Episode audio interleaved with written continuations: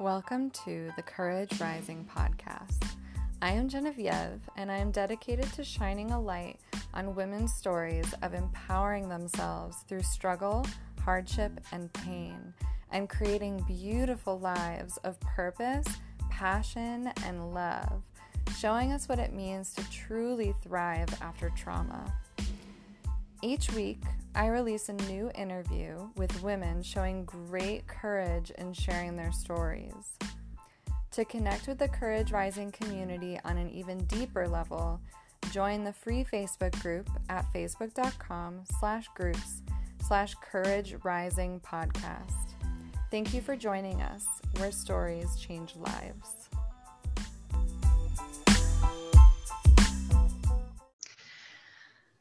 Okay. Hey, y'all. Thank you so much for tuning in to the Courage Rising podcast. On today's episode, I'm interviewing Brooke Martin. Brooke is a self care and mindset coach who helps women create inner happiness through rewriting their old stories and shifting to self love. She is on a mission to shine a light on mental health and to teach women how to take care of themselves so that depression and anxiety and other mental health illnesses don't have to become a life sentence for them. So, thank you so much for joining me, Brooke. I really appreciate you being here. Thanks for having me. I'm excited to be here. Awesome. All right. So, um, what I'd love to start off with is um, just to share a little bit about what your life looks like now, sort of what thriving feels like to you. Sure. So now, yeah, um, I'm building my business as a self care and mindset coach. Um, I've got a certification as a holistic life coach and mind body practitioner, which I got two years ago. Um, I'm a, I'm, a busy mum and yeah, just building my business and trying to help other women out there overcome some of the things that were struggles for me in my life that I've been able to overcome. So just wanting to share that and I think get the message out there that we need to take care of our own mental health. Yeah, absolutely. So you said you're a busy mom. How uh, how many kids and how old are they? So I have two beautiful girls. I have my eldest turns nine today, so she's super excited. And my oh, young- wow, happy birthday. and my youngest is turning seven um, in October. So they definitely keep me busy. Oh, yeah, that's a busy age too. yeah. But they're my inspiration. Um, you know, for me, I don't want to see them grow up with the same struggles that I have as well. So, trying to share all the things that I've learned as well with them to build up their uh, self esteem and, and their confidence so they feel like they can go out and conquer the world. Oh, that's incredible. I feel like that's such an important part of the journey, right? Is being able to do that and let them have sort of a different experience than we did, right? yes, absolutely. Awesome. All right. So, yeah, so going back, um, like really the purpose of this podcast is to showcase our stories of going through struggle or trauma um, and sort of how we were able to make it through and get to this place. We're able to look back with so much love and um, in order to share the, and to share these stories with people who might still be there, might still be really in that struggle um, or really just starting to come out of it. And so, um, yeah, why don't we go back and you can talk a little bit about where you came from, sort of like growing up. Yep. So for me, I was a super shy child uh, and um, quite, I suppose, quite a nervous child. I never thought that when I was growing up that that was anxiety. I just, I just thought I was a nervous and, and shy child. And during uh, my my early primary school years, I received a bit of bullying from other kids. And I think from that early age, I developed low self esteem, low self worth. Um, there were, you know, challenges in the family home where I developed that lack of self worth and that belief that I just wasn't good enough. Um, and some of the stuff that happened during, I guess, primary school years, you know, I was sort of made to feel like I was a bit of an outcast or a social outcast. I didn't have a lot of friends. Um, and I think that it was that that sort of led me on to having some social anxiety and having struggles with even now there are moments when I still struggle with being able to meet new people and and have those skills. Um, so there, from there, really that that self hate and that that low self worth developed into depression. I was diagnosed at eighteen, but I do think for me that that's something that was present. I think that depression was there probably around fifteen or sixteen. Um, so then that kind of just traveled with me for for a, a lot of years. Um, I think for me, I've only been really on this journey of coming out of it in the last um, probably four years. Um, so depression was my story for a really long time. Um, yeah, I kind of it was ups and downs. Um, sometimes doing okay with it, other times I was medicated. I saw different counselors and psychologists along the journey, trying to receive that help. Um, I was self managing at the time of having my kids, and I was aware that I was at a higher risk of postnatal depression. And I thought that I didn't have it with my first daughter. And it was when I had my second daughter that it became evident that I had postnatal and it was then that I realized that I, I think I had it with my first as well. I just, I'm not sure if I didn't want to see it or if I just didn't, the signs were a little bit different. Um, so that was, yeah, another dark place heading through postnatal as well. Okay, yeah. Um, so when you are talking about as a child, you know, really feeling like a social outcast. Uh, is that something that you had felt really your whole childhood, or was there something that um, sort of catalyzed that at any point? I think I felt it for a lot of my childhood. I think because I was shy and I, I was extremely shy. Like I would hide behind my mum's leg when we went places. I was re- like really deeply shy. But then there were key moments in school where um, I went to a small country school. So it was always the same group of kids each year. And there was, um, you know, a group of girls that I just wanted to hang out with. And at the start of every year, they would include me in their group for about a month. And then after that, I wasn't allowed to play with them. So that's one key thing that sticks with me. And I think that it was that that possibly led to a bit more of the um, social anxiety as well. Yeah, I right. Anxiety and depression, they're always um, so linked, even though, right, like on the outside, they look like they're opposites or they're so different, but they often go hand in hand in so many cases. Which is actually interesting because I was always diagnosed with depression, but I never actually believed that I had anxiety until I had my kids. And then when I had my kids, and I was just so afraid of things happening to them that I had one psychologist say to me that I had anxiety, and then the penny sort of dropped as to how it had really been present for most of my life. I just I hadn't seen it. I didn't realize that I had it. Yeah, I, I've heard that story so many times, um, and I resonate with it actually myself as well because I have I've had a really intense journey with anxiety. But it's when it's been there your whole life, like it's just what normal is, right? Like it's just like your normalized state. And so you don't realize that it's different, right? You don't realize that there is anxiety present because it's your like normal state of being. Well, yeah. And I just thought that I was a, a nervous and fearful kind of personality. That's just what I thought I was. So I didn't really see it as anxiety until years later when I had the kids and someone said, No, you've definitely got anxiety. Yeah. Okay. Yeah. So, with the depression as a teenager, um, that was was that really linked to the feelings of low self-worth and was there anything else sort of linked to that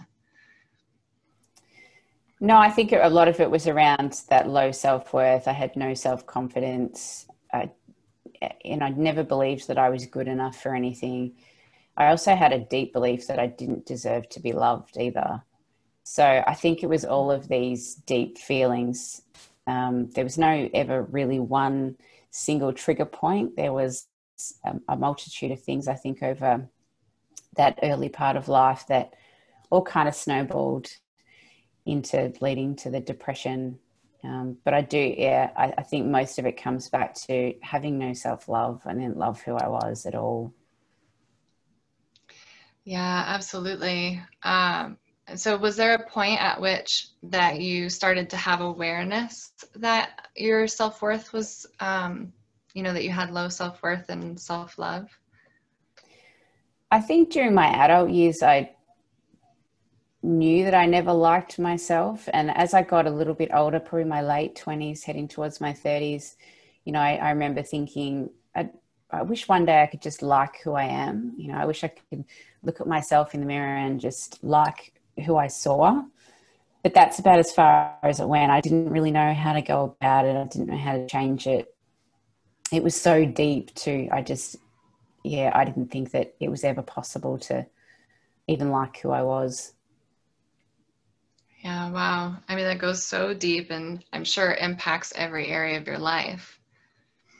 Yeah, it did. I, I mean, even just applying for a job, like I didn't, I didn't know how to promote myself. I didn't believe that I would achieve anything or that anything was possible for me. If I, you know, if I got the job, I was sort of like, oh, okay, wow, I'm shocked.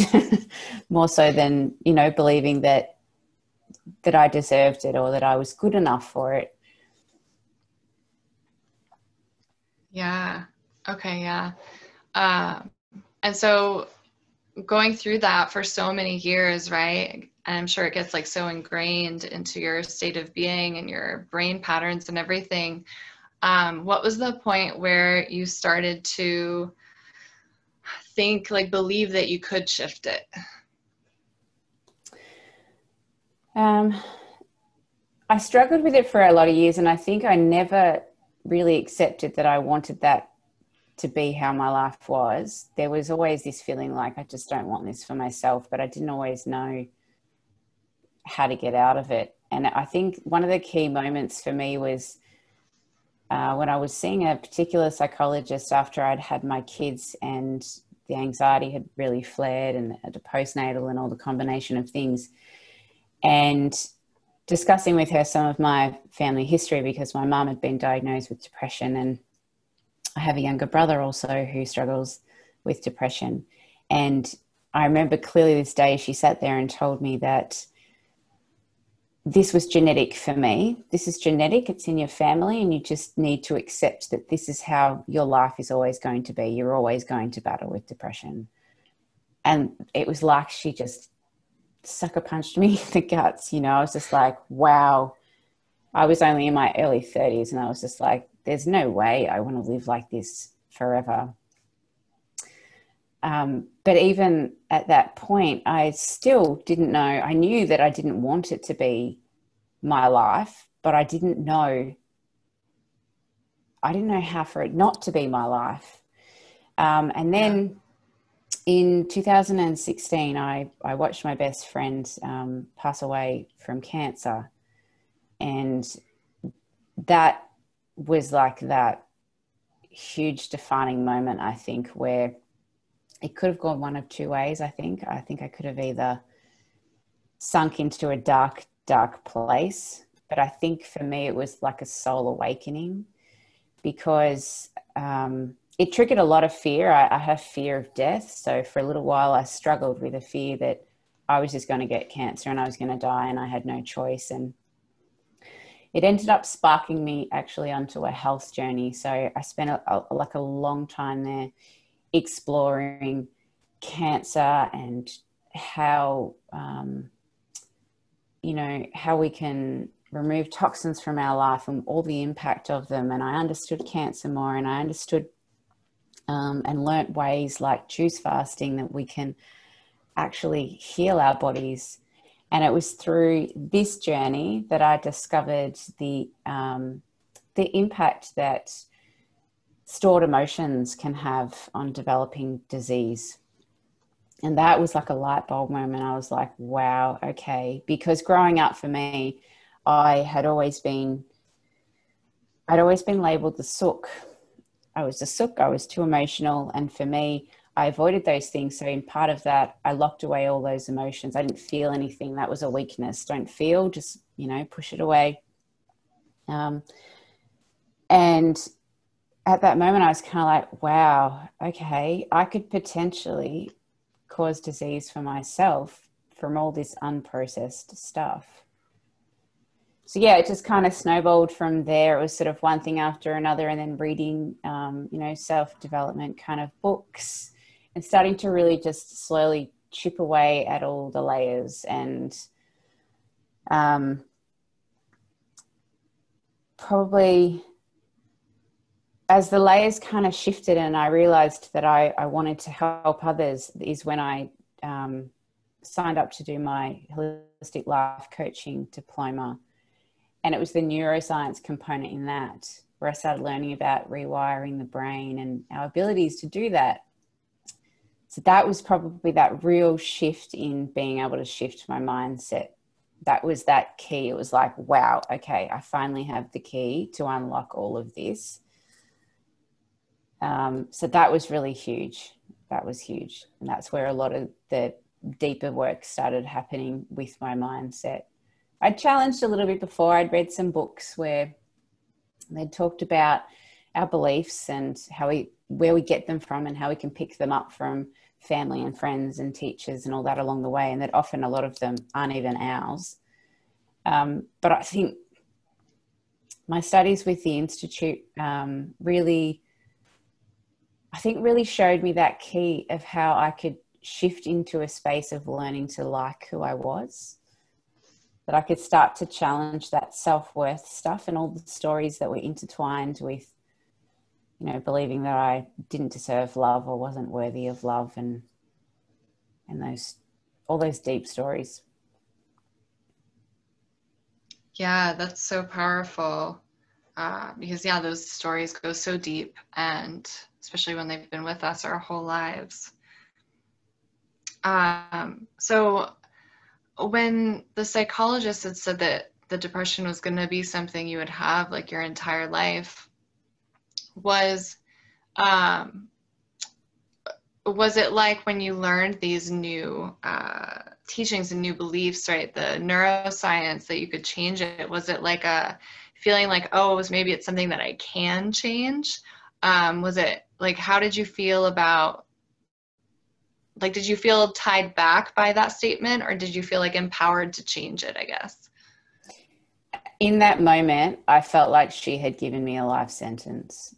I believed that she had just written my life sentence and at that point i didn't know enough and i hadn't done enough self-development to understand that i actually had the power to change it. I just thought that it was well, this was my fate, and I just had to, you know, like she said, I just had to accept it. But I didn't, there was a part of me that just said, I, I don't want to accept that. Like, I don't want to accept that. I don't want that to be my life. And, but no, it actually, yeah, I didn't feel empowered. I actually just felt like she had written my life sentence and I felt awful. Yeah, it's interesting. Right. Yeah, I can imagine um, how like caged you would feel from that um, I, but I love that you say like there's a part of you that was like, I don't know about that, right? There's a part of you that's like, I don't know if I want to. It was just screaming, just, going, like, no, no, no, no, this right. can't be. This can't. And I wonder, like, do you think that that moment actually helped awaken that voice more? Maybe a very small amount. I think the voice was okay. in the distance for quite a while. I just don't think that she knew what to do with it. Yeah. I still wasn't empowered enough to understand that I actually had a choice, that there was a way out. So she was there saying, "No, this can't. This can't be our destiny. This is not how our life's going to work out." Um, but on the other hand, it was like, well, yeah, I hadn't awakened enough to understand the power that we have over over our minds. Yeah, I, I love how you describe it as the key. You're like you finally have the key to sort of open that. It's like it's like once you realize, oh, this can change, and then you actually have some practices or tools or whatnot to use. It's like you can open the door that you thought was locked this whole time, or that was locked this whole time. Yes, it was like that prison that she'd put me in by saying that this was how I was going to be forever. And it was like, hang on, I have the key.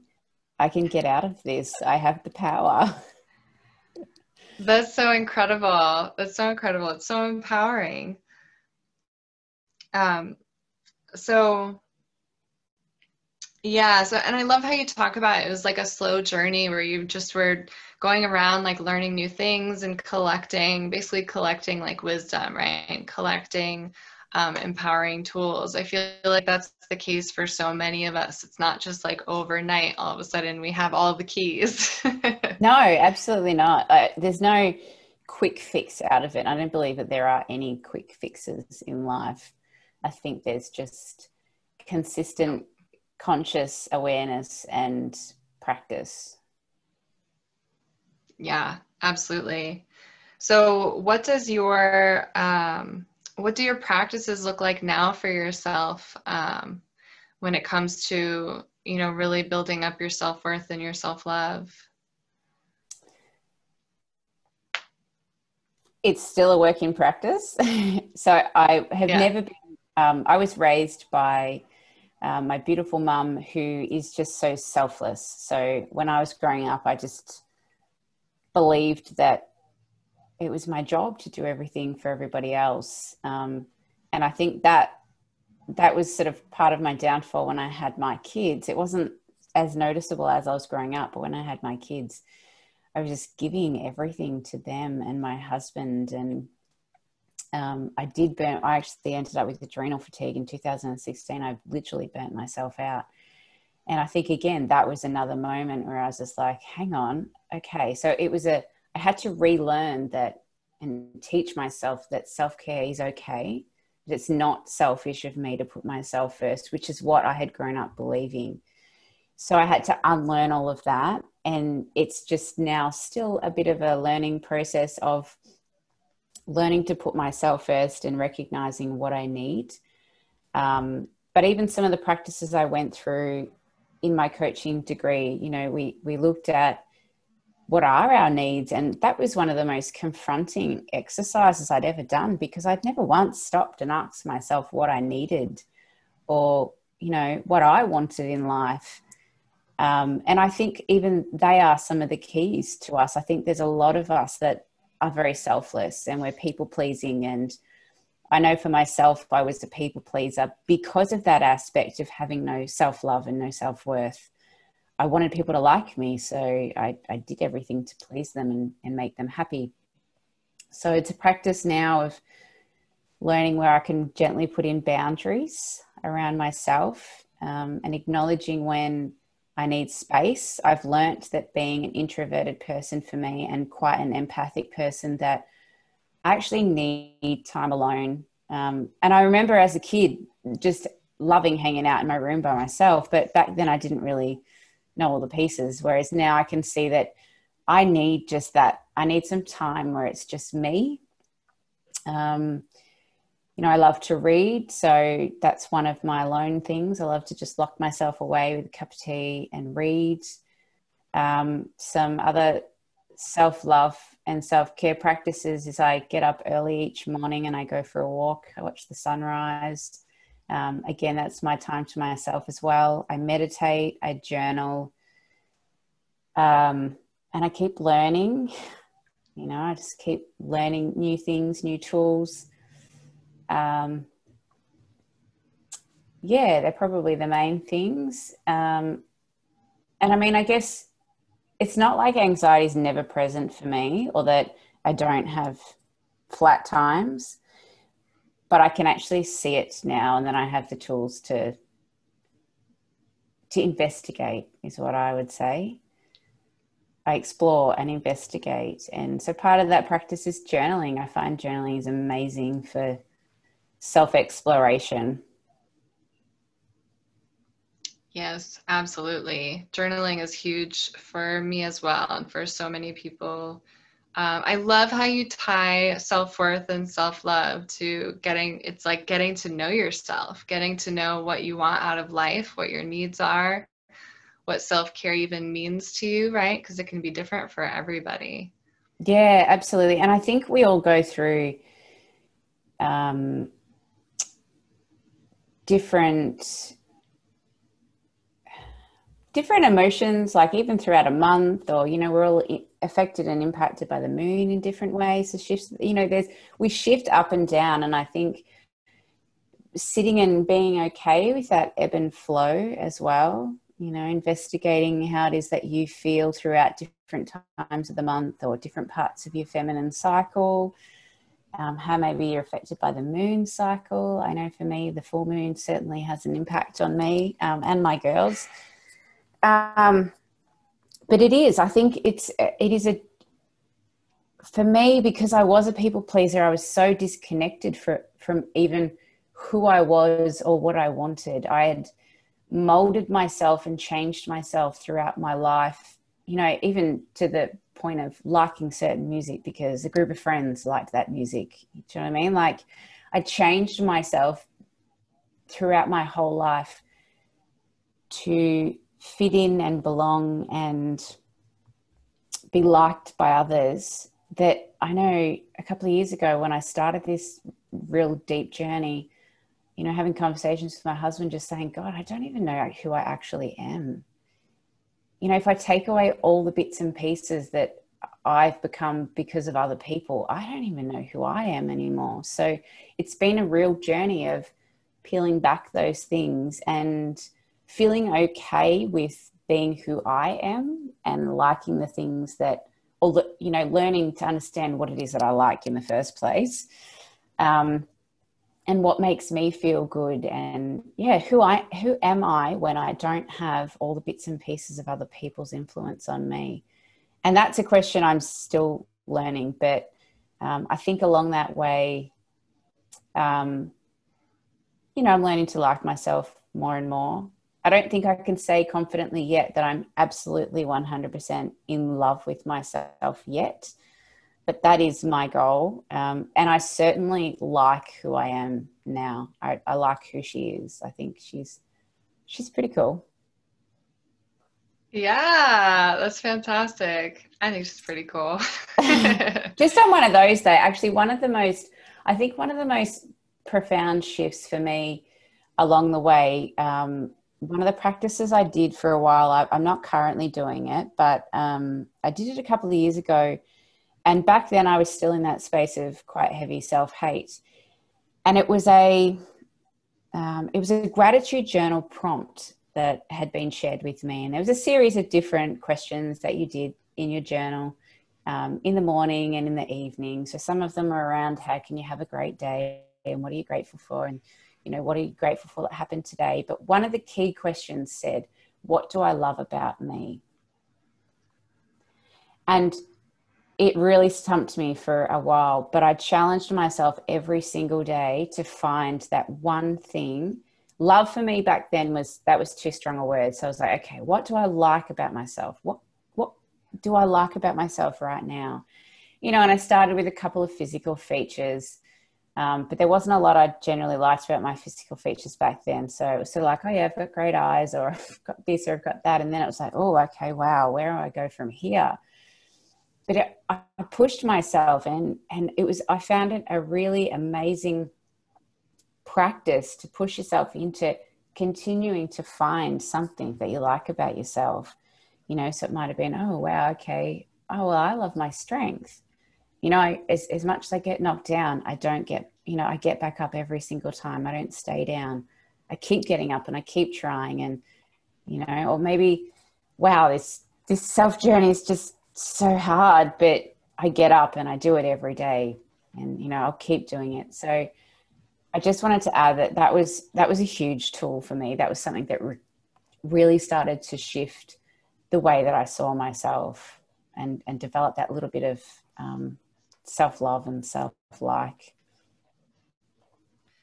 Yeah, I love that. That is, it's so huge.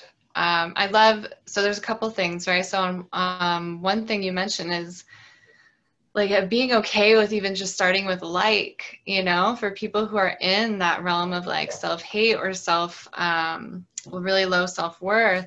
It's like sometimes love is too strong and it's okay to start with like. It's okay to start it's okay to have those incremental steps because they add up over time and they end up being so powerful. And the other piece to that is the consistency, right? It's not like you did it one day and that was it, right? Like maybe you didn't do it every single day, but it sounds like you did it almost every day, and or maybe you did do it every single day.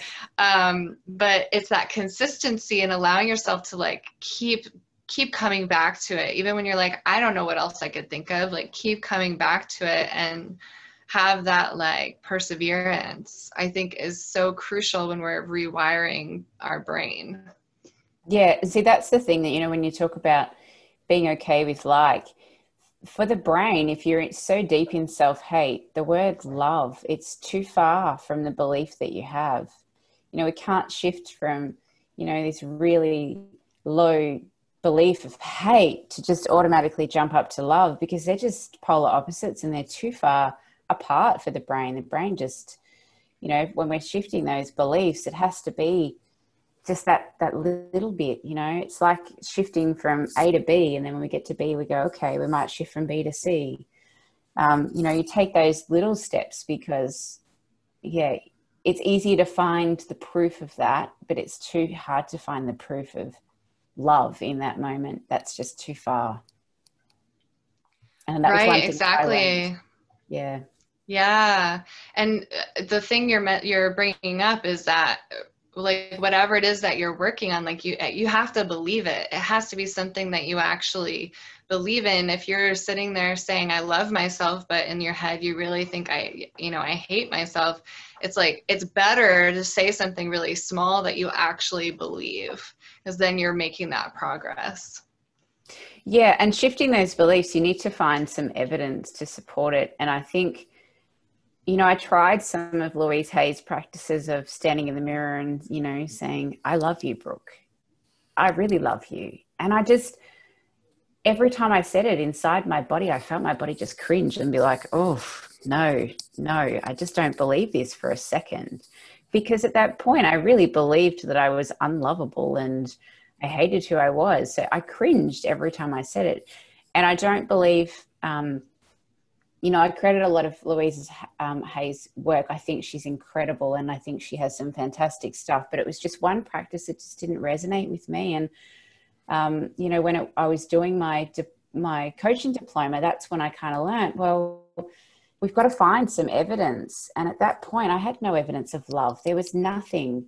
Um, whereas that's how that that journal practice was really quite powerful because I was giving myself daily evidence, daily evidence of what was kind of okay about me. Um, and it was much easier to shift. Um, it's a lot easier to shift, I think, especially when you're giving yourself that evidence. You know, we have to prove we have to show ourselves the proof to the new belief. We have to have some supporting evidence. Otherwise, it won't stick. It doesn't, you know, we, we won't believe it.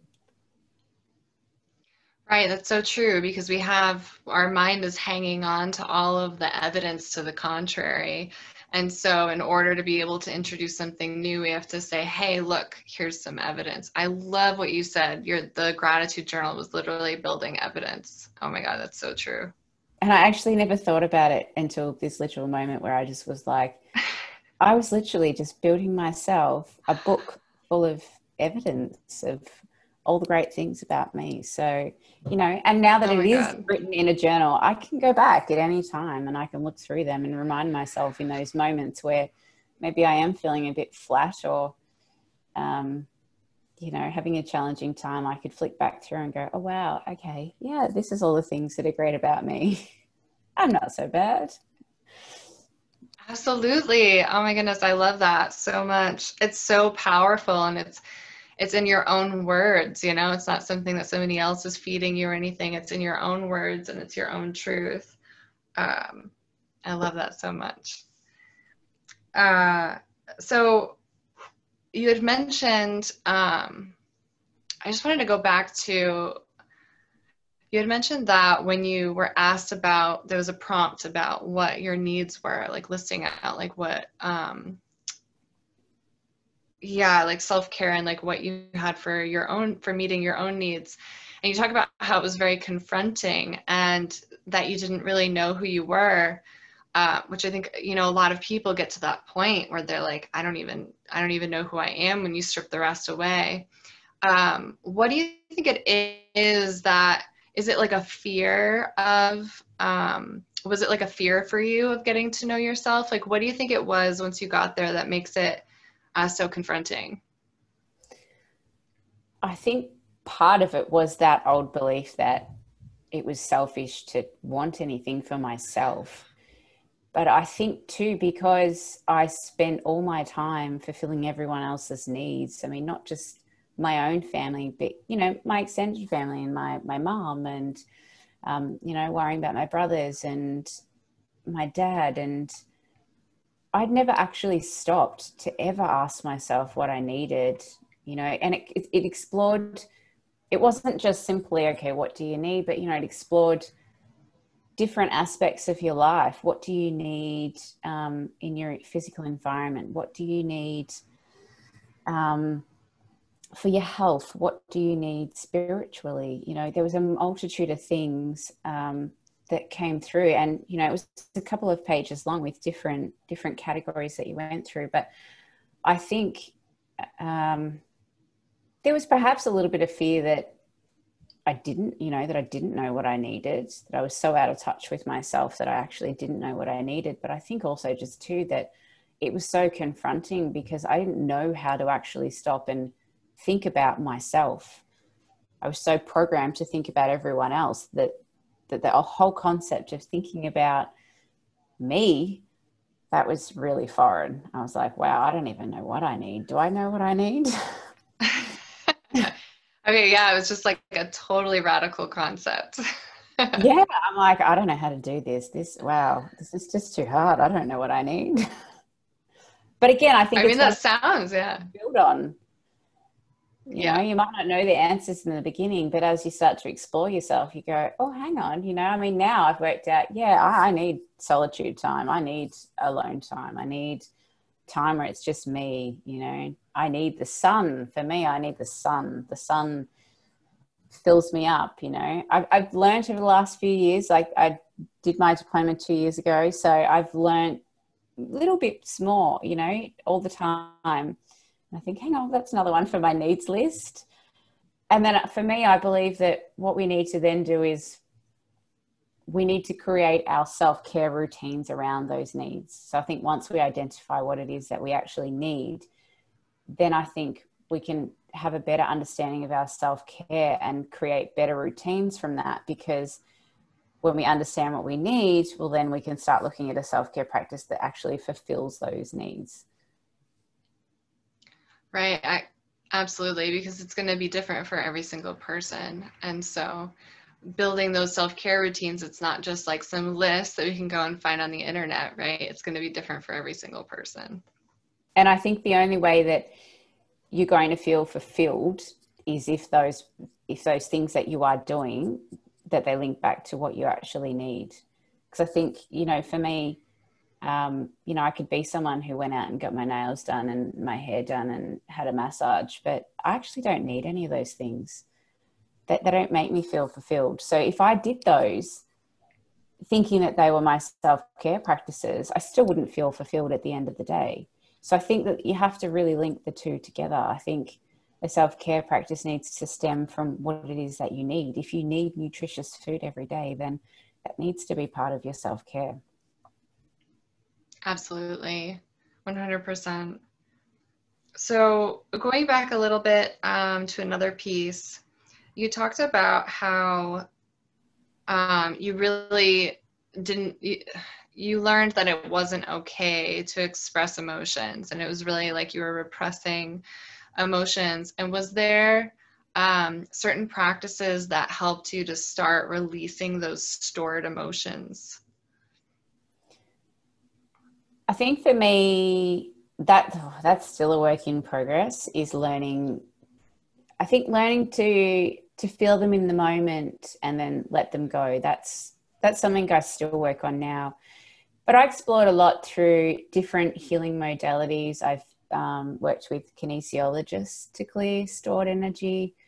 I've worked um, with Reiki practitioners.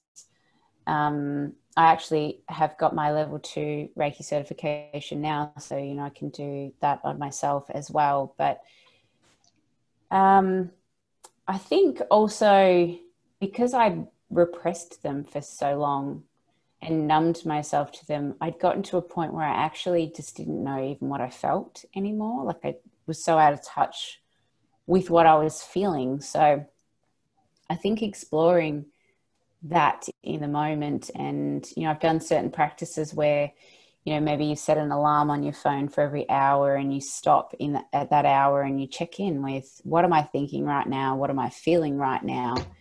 Um, and starting to understand what these feelings were. Um, and I think one of the tricky things too is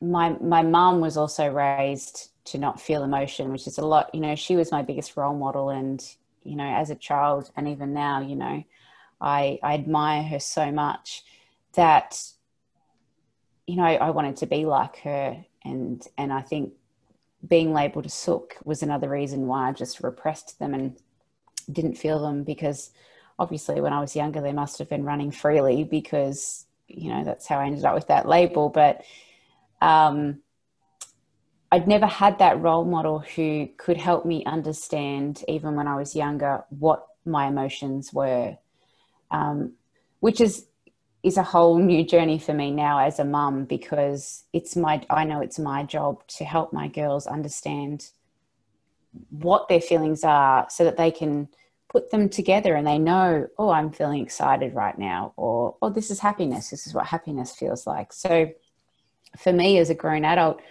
I've had to try and learn that myself and explore, you know, what is this feeling that I'm actually feeling? Like, is this happy? Is this what happy feels like? You know, I've had to, I know, I suppose, um, analyze these feelings and and start to learn what they are and what they, yeah, how they feel. And so, yeah, now it's a now I'm sort of practicing feeling them in the moment and then allowing them to go um, I no longer hold on to my tears. I've I've realized now that I am someone who cries, and for me, crying is kind of that release of emotion. It's it's allowing it to flow.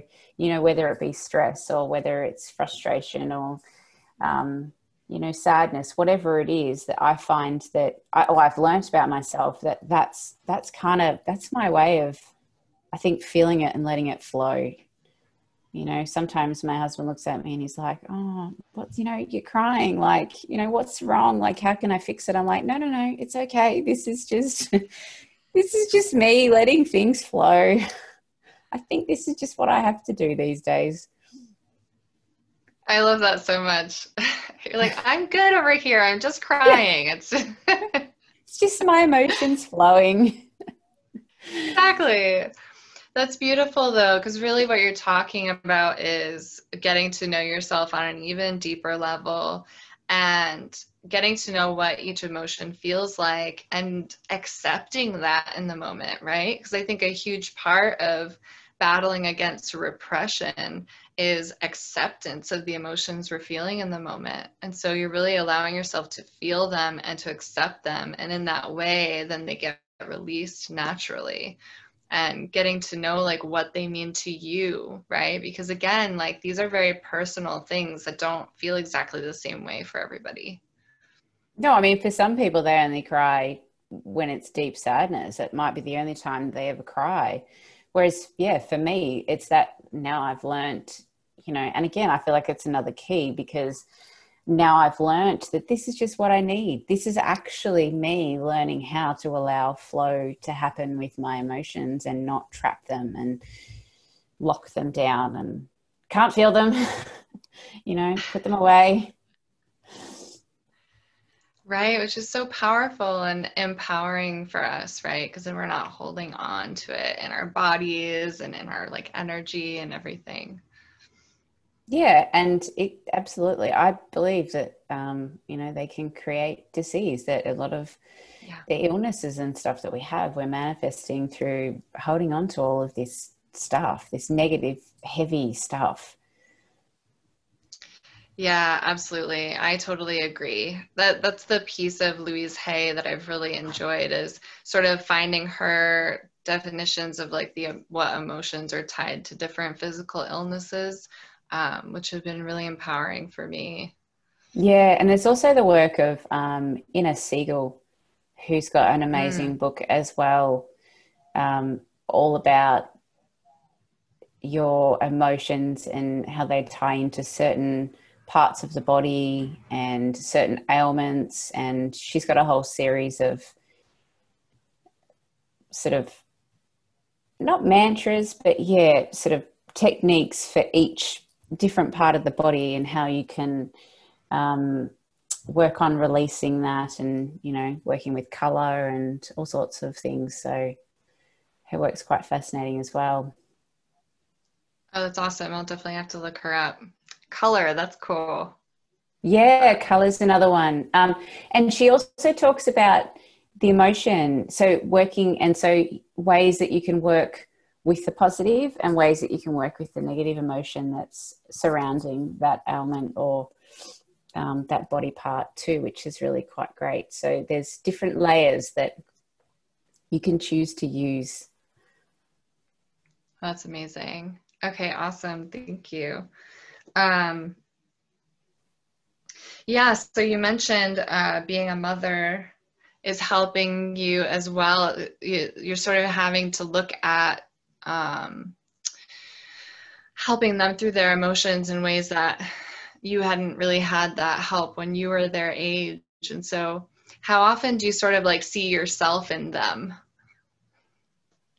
Uh, with my eldest daughter, all of the time. I think sometimes I find sometimes I find her behavior quite confronting because in some ways she feels like um, a version of me, you know, when I was younger with some negative thought patterns and stuff. And sometimes I just get a bit, you know, heart crushed and I think, oh, goodness, this is not what I want for her. But then I'm reminded that I can share with her all of the things that I've learned and although she's only just turned nine, I do I do my best to kind of bring it down to a child level. But yeah, teaching her those brain hacks already to try and shift those early mindsets for her.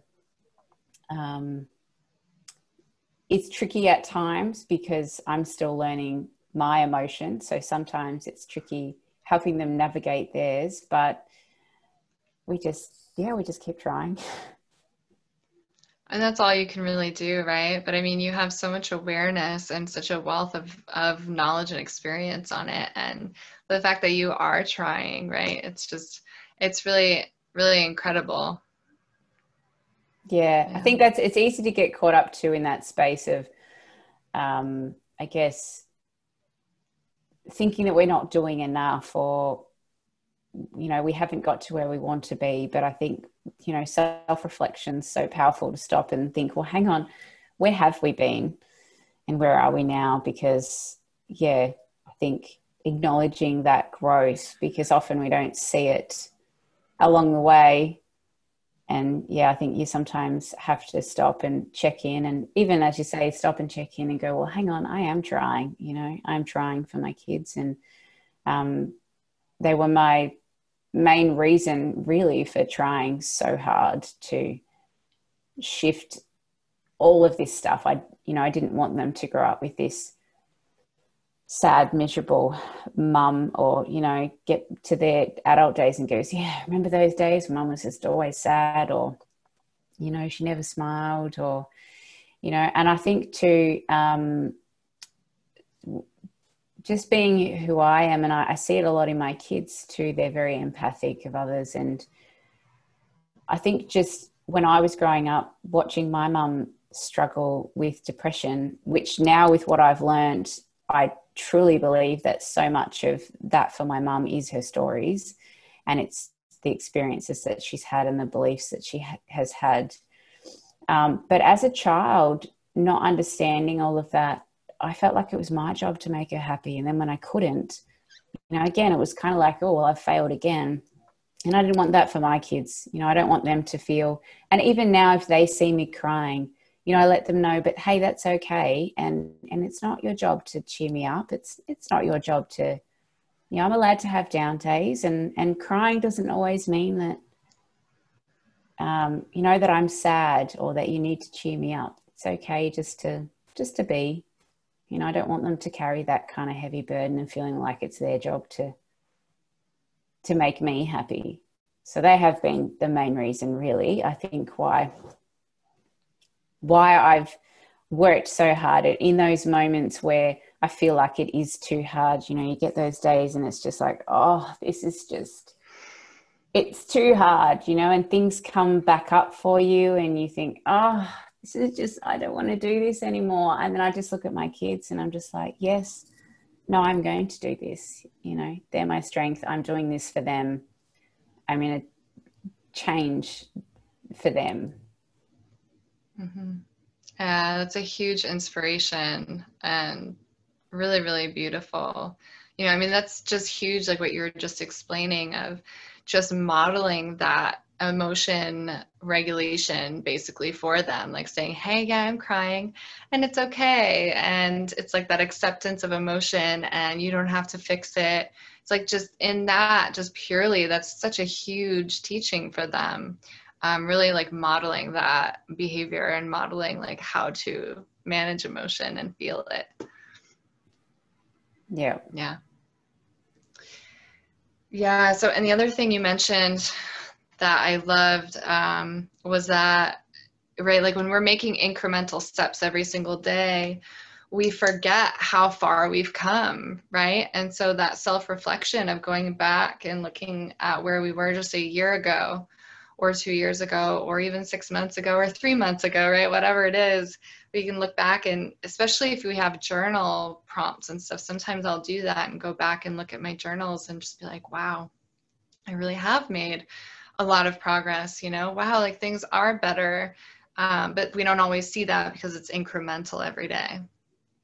Yeah and i think we get so focused too on where where it is that we want to be and when we're not at that place or we haven't got there yet or you know life's just not quite at this at the place that we we're dreaming of we get kind of you know deflated and and it's sort of like oh you know this is just not working or it's too hard or oh, I can't do this. But yeah, if you stop and you, you reflect back and you go, well, hang on, yeah, where, where was I six months ago? I, I know even for me, I've had another level of huge shift, I think, just in the last couple of months.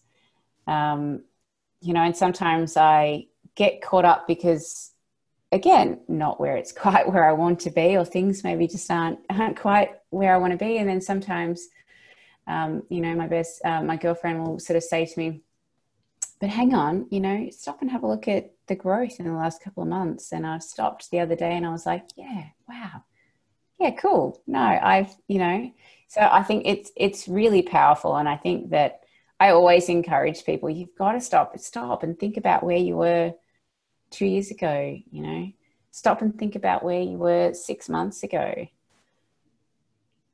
That's yeah. where the power is, I think, in reminding yourself that you've come a long way.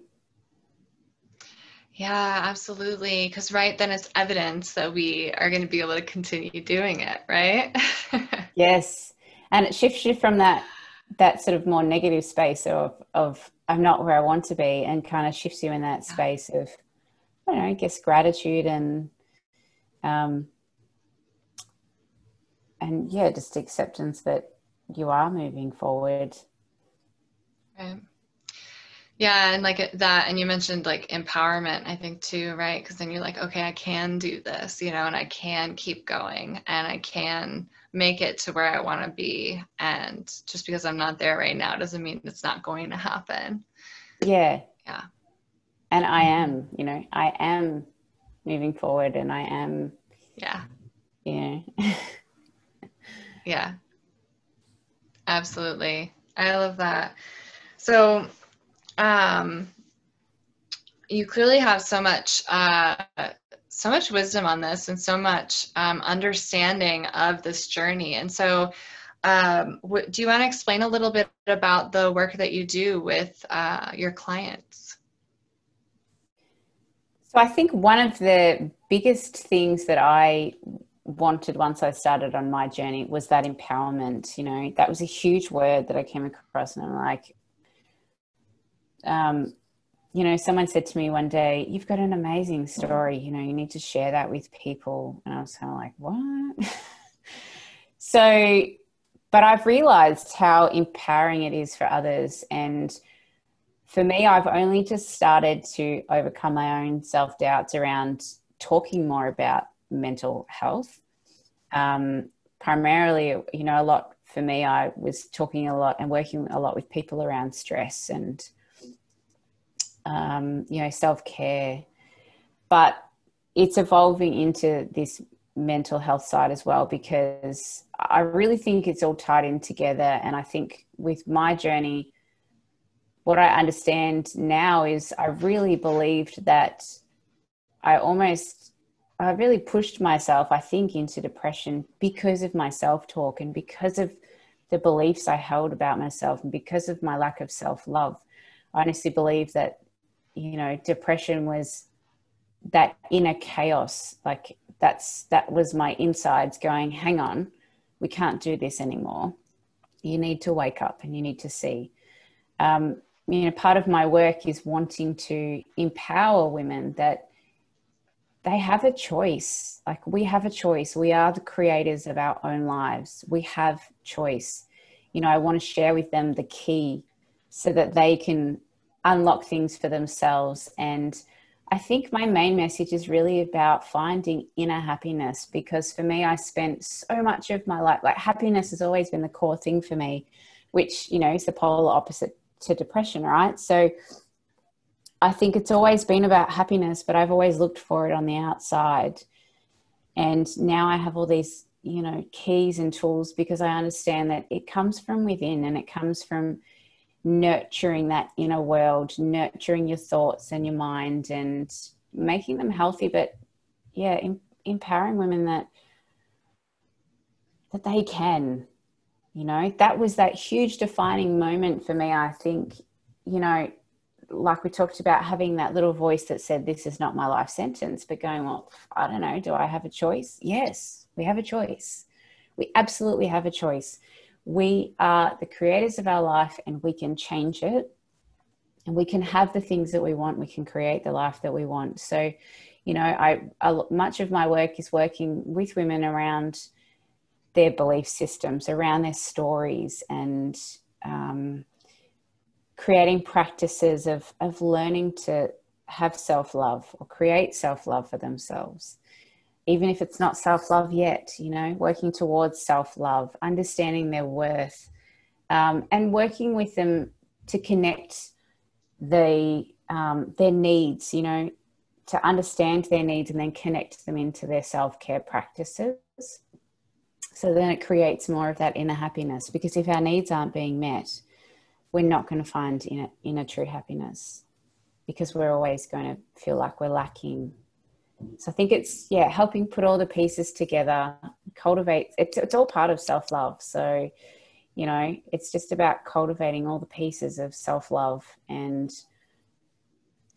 I think yeah um, shining that light on mental health that it's it's our job like it's our job to to take care of that as part of our self-care you know self-care a lot of people tend to think of physical stuff but it's more than that it's it's you know the mental the physical the spiritual the emotional it's all of it and it's nurturing all of it um, to prevent us from things like depression and anxiety yeah.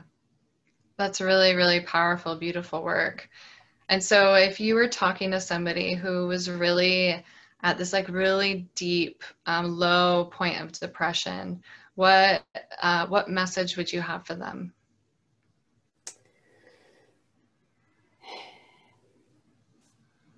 I guess that I just want them to understand that there's a way out.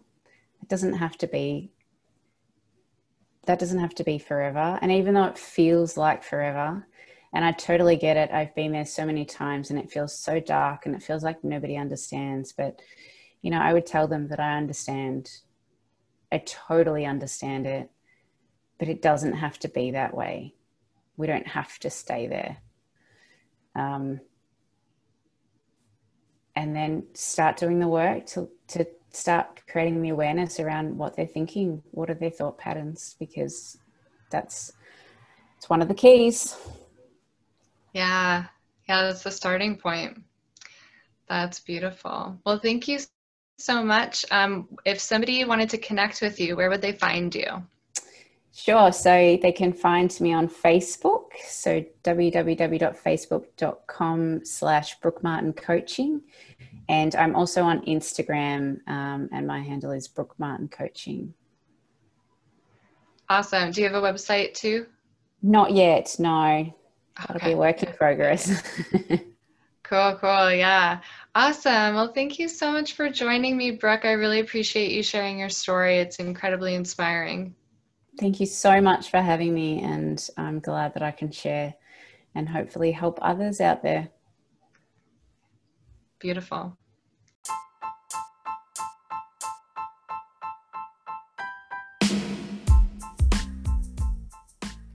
Thank you for joining us at the Courage Rising podcast, where stories change lives. And don't forget to check out our free Facebook community at facebook.com slash groups slash Courage Rising podcast. See you next week, my loves.